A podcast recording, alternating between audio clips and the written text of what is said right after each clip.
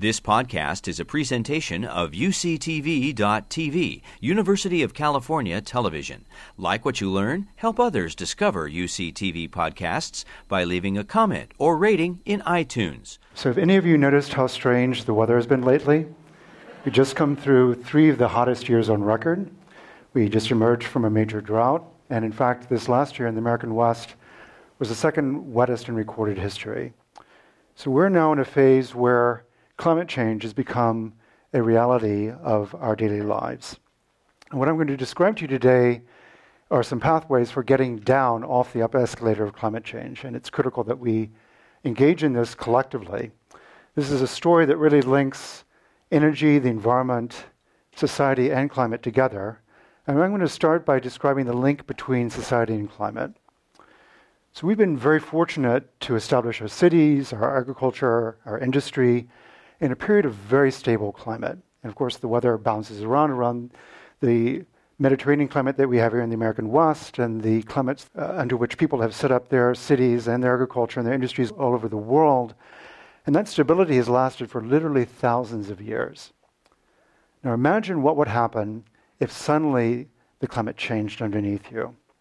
And that's the situation that we're facing now. None of the students in our classes have grown up in a normal climate. They've been growing up in a situation where we have much more rapid heat waves occurring much more frequently, really dramatic flooding events that have uh, greatly accelerated over the last fifty years, dramatic droughts like the one we, we just emerged from, and also uh, increased sea level rise. Imagine you're the poor pedestrian here on the Embarcadero here in San Francisco dealing with a combination of a king tide, rising sea level, and a winter storm.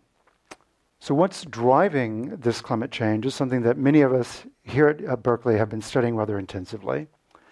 And we're now very confident that humankind is the primary responsible agent for the change that we've been observing in our own lifetimes. And there are a few key culprits that I want to call out. Uh, the first is black carbon and carbon dioxide. Carbon dioxide, so shown by the smokestacks in, this, in these pictures, is the main culprit, but black carbon that comes from Uh, just ordinary diesel combustion is also a major agent of climate change. And I illustrated this showing a particularly intrepid runner from a recent um, marathon in Beijing wearing what was apparently appropriate uh, personal protection gear, uh, given the level of smog in that city. So black, uh, black carbon contributes significantly to smog as well.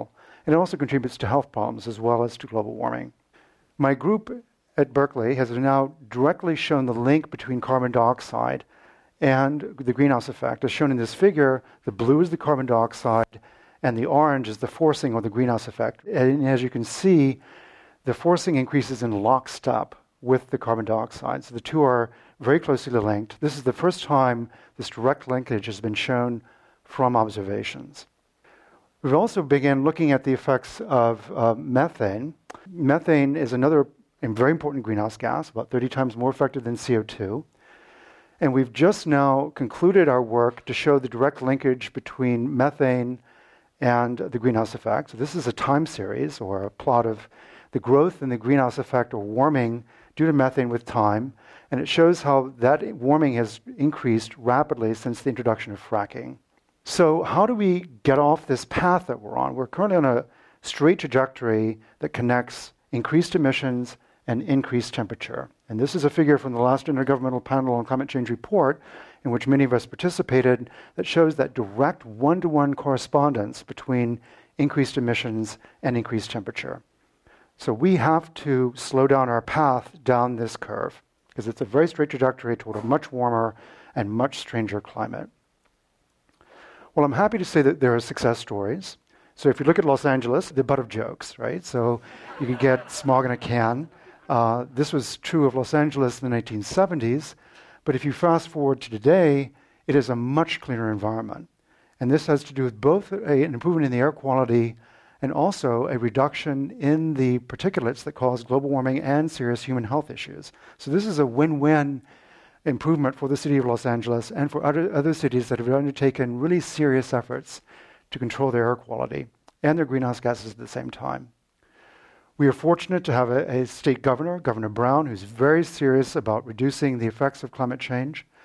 Uh, this is a meeting that we had with him recently, in which he really took on the, the duties uh, as governor and as the leader of the largest virtual nation that went to the Paris Accords to try to reduce the agents that drive global warming. And I think thanks to this kind of initiative, we can build a world that both embodies the sustainability that we think is so critical to human life and also embodies the diversity that we hold as a critical value. Thank you very much. You've been listening to a podcast by University of California Television. For more information about this program or U C T V, visit us online at U C T V dot T V.